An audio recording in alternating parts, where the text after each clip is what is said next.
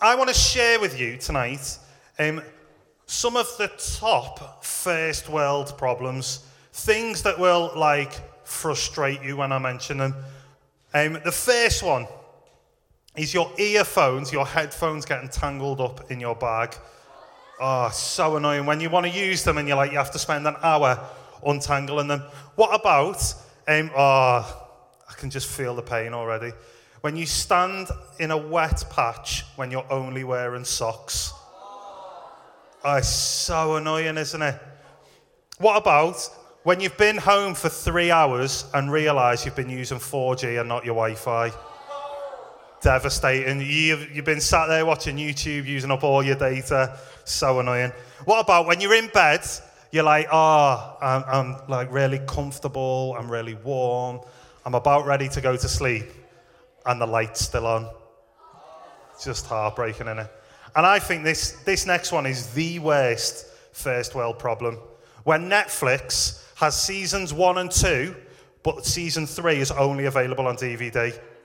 So, it makes me so angry when you then have to go out and buy a flipping DVD. Who uses DVDs anymore? Do you know what I mean? Yeah, John, we all know you use DVDs. You still use VHS. Um, do you know, let's face it, let's face it, we, we are a nation of moaners. Our culture, we love to complain. We complain about the weather. We complain when it's hot. We complain when it's cold. We complain when it's not rained enough. We complain when it's never stopped raining. We complain when it's snowed. We complain about loads and loads of stuff. And I am such a moaner. I moan when I'm tired. I moan when I'm hungry. I moan when I'm not tired. I just moan all the time. We are all a bunch of moaners. And I want to tell you tonight, and I want to tell myself to get a straw and suck it up and get on with it because I want to talk tonight about lifting our eyes. That's the, th- that's the theme of this series that we're doing. Lift your eyes. And tonight, my talk is entitled Lift Your Eyes from Problems to Purpose. Lift your eyes from the things that we moan and whinge about to the purpose that God has for us. And you know, I don't want to. I don't want to trivialize what you might be going through at, at the moment. I'm not saying that you shouldn't go through tough times because I know that we all go through tough times. And I'm not saying that we should just put on a happy face and pretend everything's okay. And it's like, yeah, praise the Lord. My head's just fallen off, but praise the Lord. Like, that was really camp. I didn't mean to be that. Um, but I'm not saying that we should pretend that everything's okay, but I'm saying that we shouldn't focus on our problems, but we should focus on the purpose that God has for us. You see, Jesus promised us that whatever happens in life, we will have trouble. It says this in John 16, verse 33. It says, I have told you these things so that in me you may have peace. In this world you will have trouble. What a promise to have from Jesus. And then he says, But take heart, I have overcome the world. You see, Jesus promises that if you are human, if you have a pulse, you will have trouble in this world. If you are a Christian, you will have problems that you will face. If you are not a Christian, you will have problems in your life that you will face. If you're not sure whether God exists or not, you will have problems in your life that you will have to face. In this world, we will all have trouble. Should we respond and just go home now? Yeah? Great. And um, you see, whatever you're going through, whatever circumstances you face, it might be a surprise to you but it's not a surprise to God. You see, God knows that we will have trouble in our life, that no matter what goes on in our life, we will face hard times. We will have difficulties that we will face in our life. You know, if I would, I would be lying to you if I said, become a Christian, follow Jesus, and everything will be all right. Because Jesus promises there, in this world, you will have trouble. But, he says, take heart. You know, I said it before and I'm going to keep saying it. Your problems cannot prevent you from your purpose. Your, your problems cannot prevent you from your purpose. Your problems cannot prevent you from living out the purpose that God has for you. And I want to help you tonight to take heart. And in fact, I've got five points. The five points spell out H E A R T because I'm really clever. Because I want to help you tonight to take heart that Jesus has overcome the world, that we will have trouble but we can take heart. So turn to the person next to you and say, Your problems cannot prevent you from your purpose. Turn to the person on the other side who was your second choice and say, Your problems cannot prevent you from your purpose. Okay. And the last one, everybody listen. I want you to say it over yourself. So it's my problems cannot prevent me from my purpose. You ready? My problems cannot prevent me from my purpose. Okay, Life Central Youth, take heart. H is for hard. It is hard. Life is hard.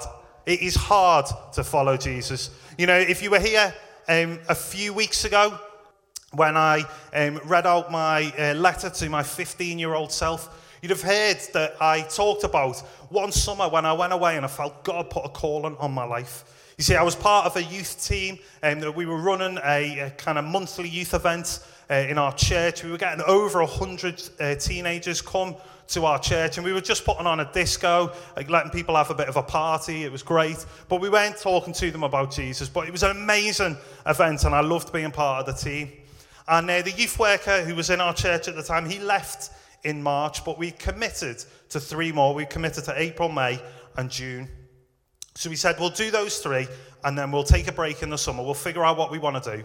And, and go from there in September. And in the summer, I went away um, with my family. I spent a bit of time praying. I read more books than I'd ever read before on holiday. And I spent loads of time with God. And I really felt God say to me that He wanted me to take a bit more of a lead in this event. And actually, he wanted us to do what we called a God slot, where we would stop the music for 10 minutes and we would talk to people about Jesus. And I really felt that that was what God was saying. And at 16, that was quite a frightening thing. But I genuinely believe that if I was being obedient to God and I left, if I um, led if I lived out what God was calling me to do, it would be all right and everything would be fine and there'd be no problems because I was being obedient to the call of God on my life. I was stepping out to where God was telling me to step out to. I was doing as I was told and I thought, you know what, God's going to make this really easy for me. So I went and I see my youth leaders and I said, I really think God's saying this. They said, that sounds brilliant, let's do it. So we set up a team. It was me and a, and a bunch of my mates. We were all kind of 16, 17.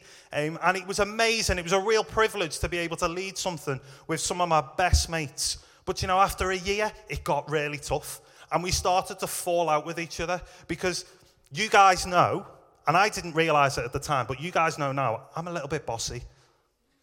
Whoa, what are you laughing for? But you see, it's okay now, me being bossy, because I'm 30 and you are all teenagers and you have got to do what I say because I'm bigger and stronger and older than you. But back then, back then, I'm being bossy to all my mates. And these are people that, that, are the same age as me that I've got very little authority over. But I naturally did what I do, I do as a leader and told people what to do. And, and do you know what? I lost one of my best friends my best friend, who'd been my best mate for about five or six years, um, he started going out with a, a, girl who was also on the team. And uh, she decided that she didn't like me and told my best mate that he was no longer allowed to hang out with me. And you know, that's still a source of pain in my life. I'm still friends with his entire family apart from him. And it really hurts. And you see, for me, I thought, well, if I'm going to follow God, if I'm going to be obedient, God's going to make everything all right and it's going to be fine and it's going to be dead easy and there's going to be no problems. Let me tell you, if you are obedient to God, that doesn't mean that there's not going to be any problems. It will be hard. You know, I've even been stupid enough. I, uh, when I did my gap year, we went into schools to tell people about Jesus. And I remember one time we were in this school in Essex, and that week I was full of cold, and I am miserable when I've got a cold. I mean, I lie on the couch with a duvet over me telling Laura that I think I'm dying. Like, I'm terrible when I've got a cold. And I remember sitting at the side of this school hall before we were about to tell the whole of year eight about Jesus, and I sat there with a sulk on, going, I've prayed to God to heal me of this cold and he's not healed me. I'm here doing his flipping work, telling him, telling these people about his stinking gospel and he can't even heal me of a little cold. Oh, I was, I was properly mad with God and I was kicking off and I was going, well, why should I get up and stay on stage and tell people about God if he's not going to heal me? And I was properly spitting my dummy. You see, what I didn't realize is that following Jesus is hard. You've got to do it even when you've got a cold, even when things are hard, we still follow Jesus.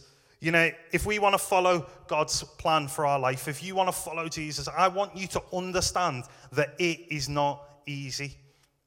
It is not easy following Jesus, but it is well worth it. You know, we are not immune from troubles. Jesus said, In this world, you will have trouble. You know, if you're not a Christian, life will be hard. If you are a Christian, life will be hard.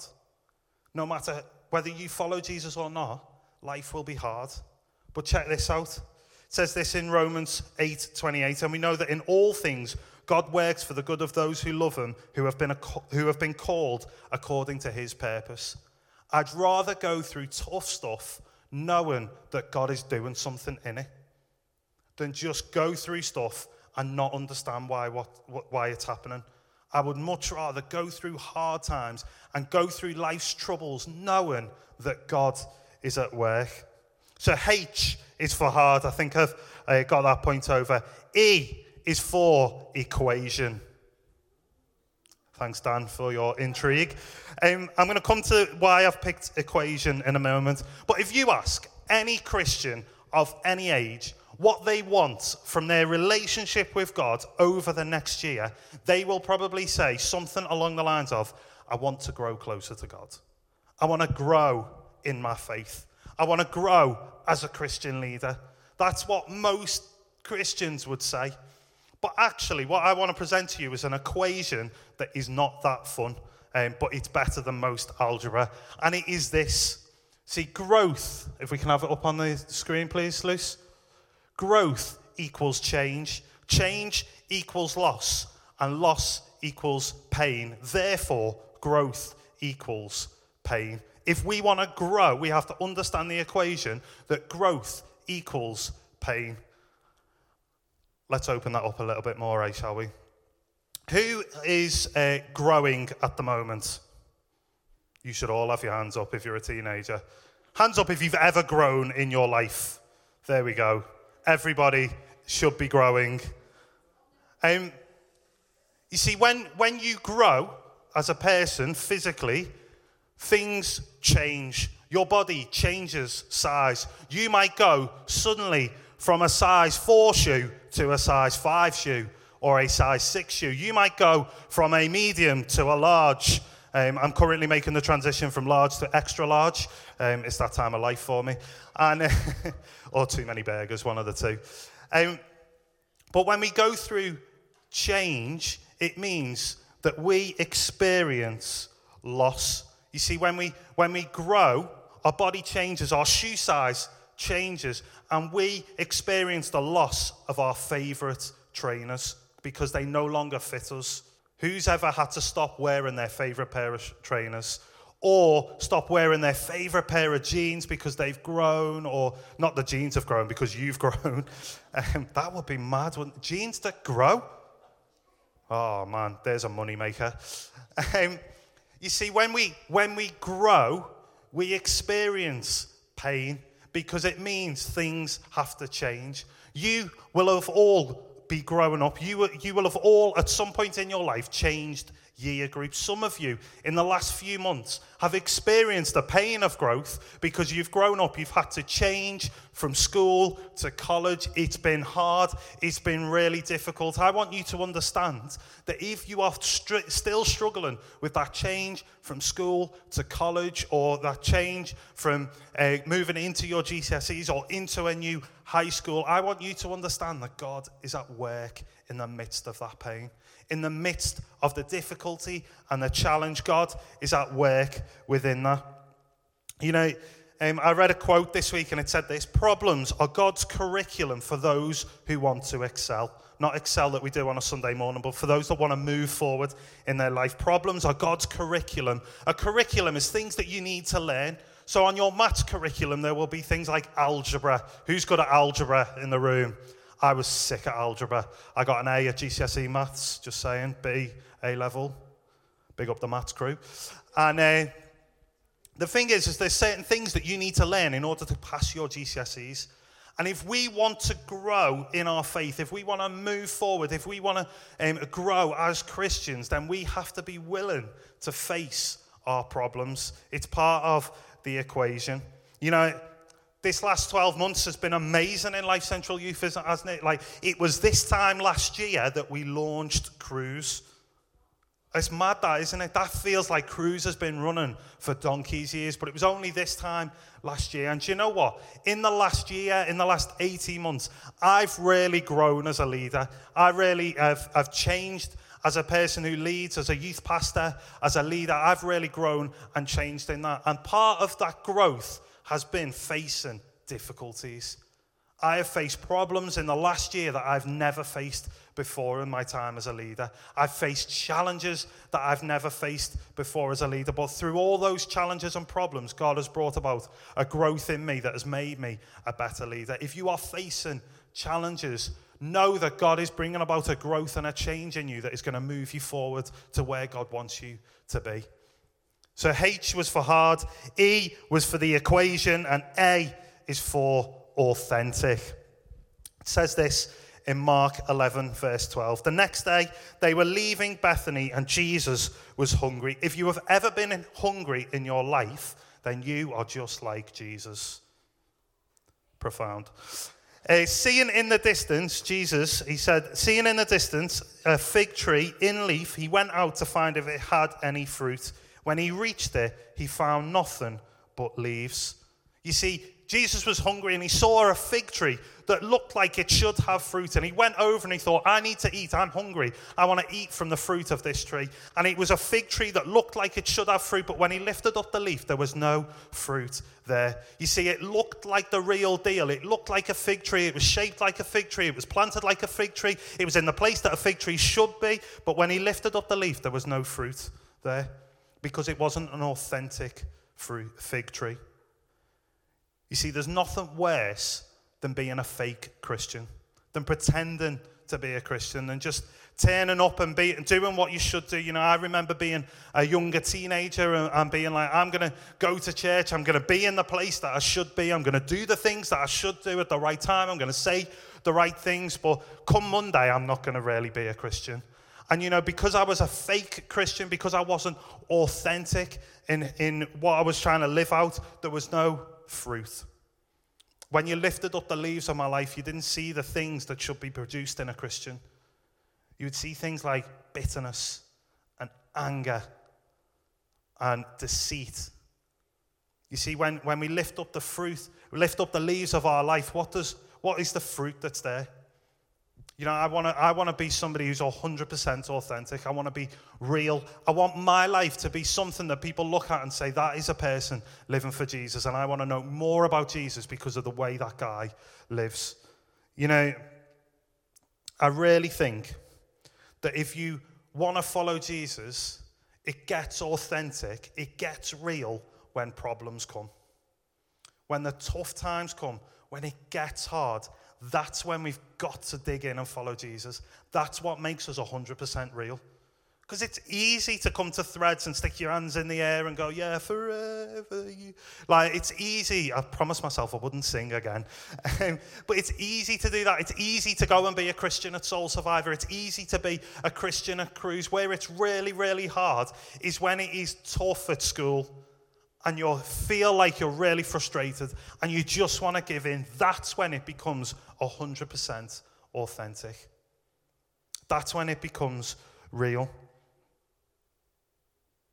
You see, I, am not saying, I want you to make sure, I want to make sure that you understand this. I'm not saying that as a Christian, when tough times come, you've got to pretend that everything's all right. That's not what I'm saying. We've got to acknowledge that, that things are hard, but stick at following Jesus. Too many people that I know that are friends of mine have walked away from Jesus when things have got hard. Being authentic means following Jesus even when life is rubbish. You know, I remember a few years ago, I went to, uh, to Newcastle to uh, help do a mission um, and tell people about Jesus because Geordies need Jesus as well, uh, probably more than the rest of us. And uh, yes, Beth. Um, and uh, we, uh, we went to this church to, to go and partner with this church to go uh, and tell people about Jesus. And about 40 or 50 of us, we arrived at this church. We were all enthusiastic and excited and ready to serve God on the streets of Newcastle. And we were buzzing and we got there and the vicar welcomed us. And she was really like sad and down. And I was like, hang on a minute, what's going on here? Why isn't she like more excited to welcome us? And uh, we got there and she said, she said, look, she said, um, we had quite a tragedy in the life of the church. One of the ladies who was supposed to be helping us with uh, this mission this week was, uh, was killed yesterday in a freak accident. And we were like, oh, flipping heck, that's really bad. And like, we kind of spent a bit of time trying to figure out what we were going to do. And then the vicar, she, she got us all together in, in, the, in the church and she sat us all down and she said, Look, guys, we, we're going to still do this mission. We're still going to go out and tell people about Jesus. Because, you see, yesterday, God was good. She said, Today, God is good. And tomorrow, God will be good. You see, her problems didn't prevent her from the purpose. You see, when we face tough times, we've got to face it with perspective and go, Yes, this is really hard and really tough. And yes, we cry the tears that we cry. And yes, we get people to pray with us. But it cannot prevent us from the purpose that God has for us in our life. That's what being authentic is about. R is for resurrection. Imagine being uh, the disciples when Jesus died. They'd hung around with Jesus, you know, they'd laughed, they'd cried, they'd walked, they'd eaten with Jesus, they'd hung out with him. This guy was like the Messiah, they were buzzing, and then all of a sudden, he's dead. imagine being one of the disciples in that moment, how lost you would feel, how scared, how abandoned, how confused you would feel. Imagine in that moment what it was like for the disciples.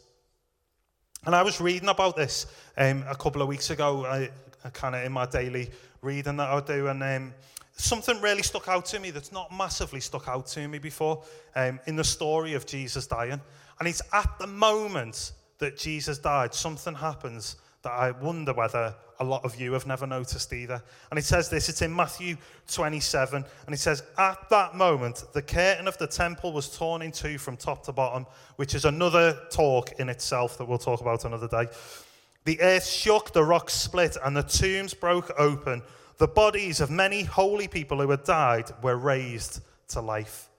The moment that Jesus died, the bodies of many holy people who had died were raised to life. You see, in the point of death, there was new life. In the point that Jesus died, there was already resurrection happening. There was already uh, people being raised to life. You see, God is in the business of new life. When there is when there is death, when there is frustration, when there is nothing but darkness around you, what I, what I, what I want to say to you is lift your eyes. Lift your eyes to see the life that is around you. In, the, in that moment, if the disciples had looked around and lifted their eyes to see what was actually going on, it might have been a different story for the disciples. But you see, they focused on the, on the death rather than on the resurrection.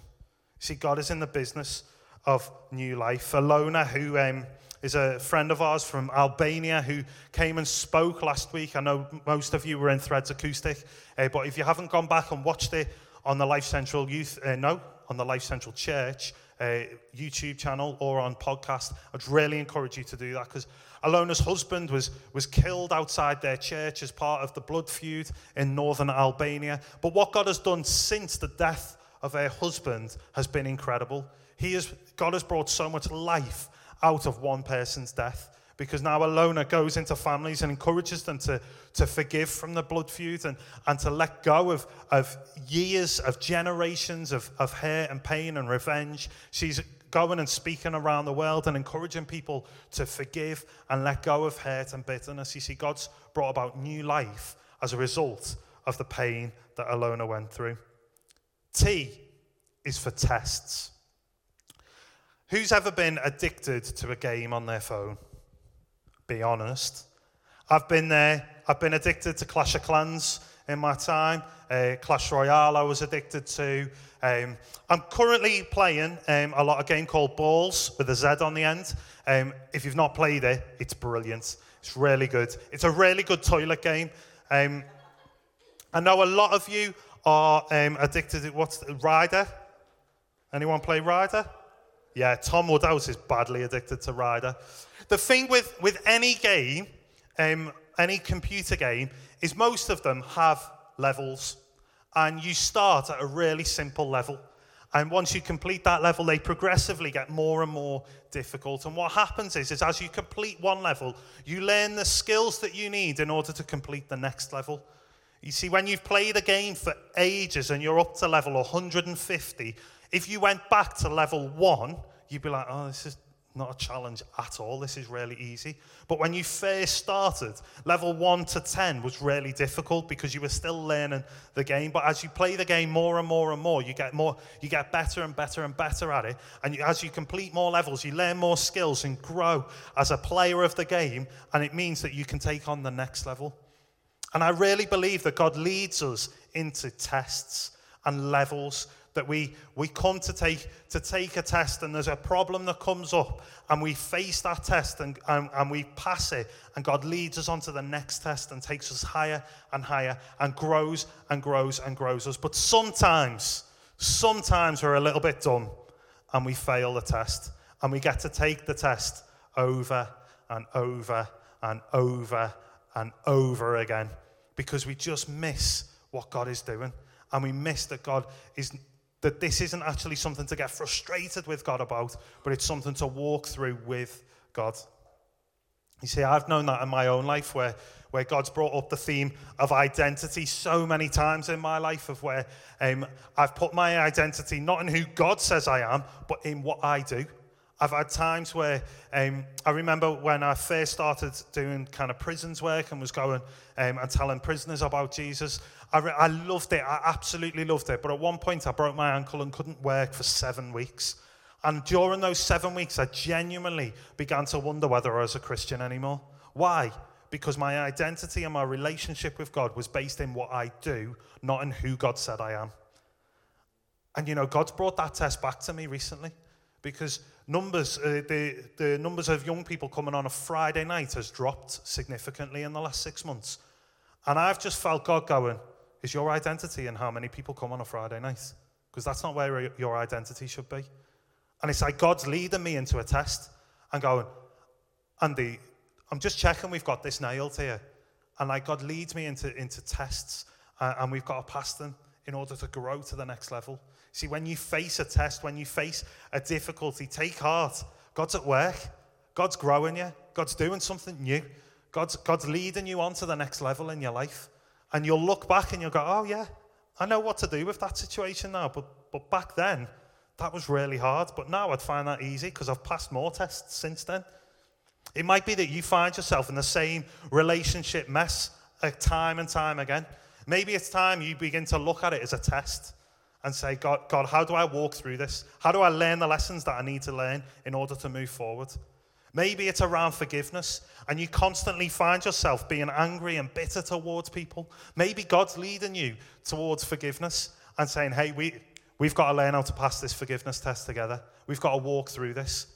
God leads us into tests so he can lead us to the next level.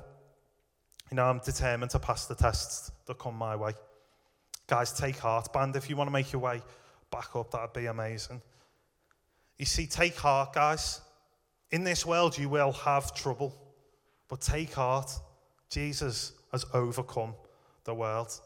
And we're going to sing a song in a moment uh, called Oceans. And the song says, Spirit, lead me where my trust is without borders. Do you know what it means to be led where your trust is without borders? Do you know what that feels like to be where your trust is without borders. It feels scary. It feels frustrating. It feels lonely. It's confusing. It's panicky. You can get panicked by it. But in those moments that we lift our eyes and fix them on Jesus. It says, I will call upon your name and lift my eyes above the waves. See, the song says, Let's, let's step into unknown waters. Let's go into these problems that we're going to face, that we're already facing, the challenges and the circumstances that you are already facing.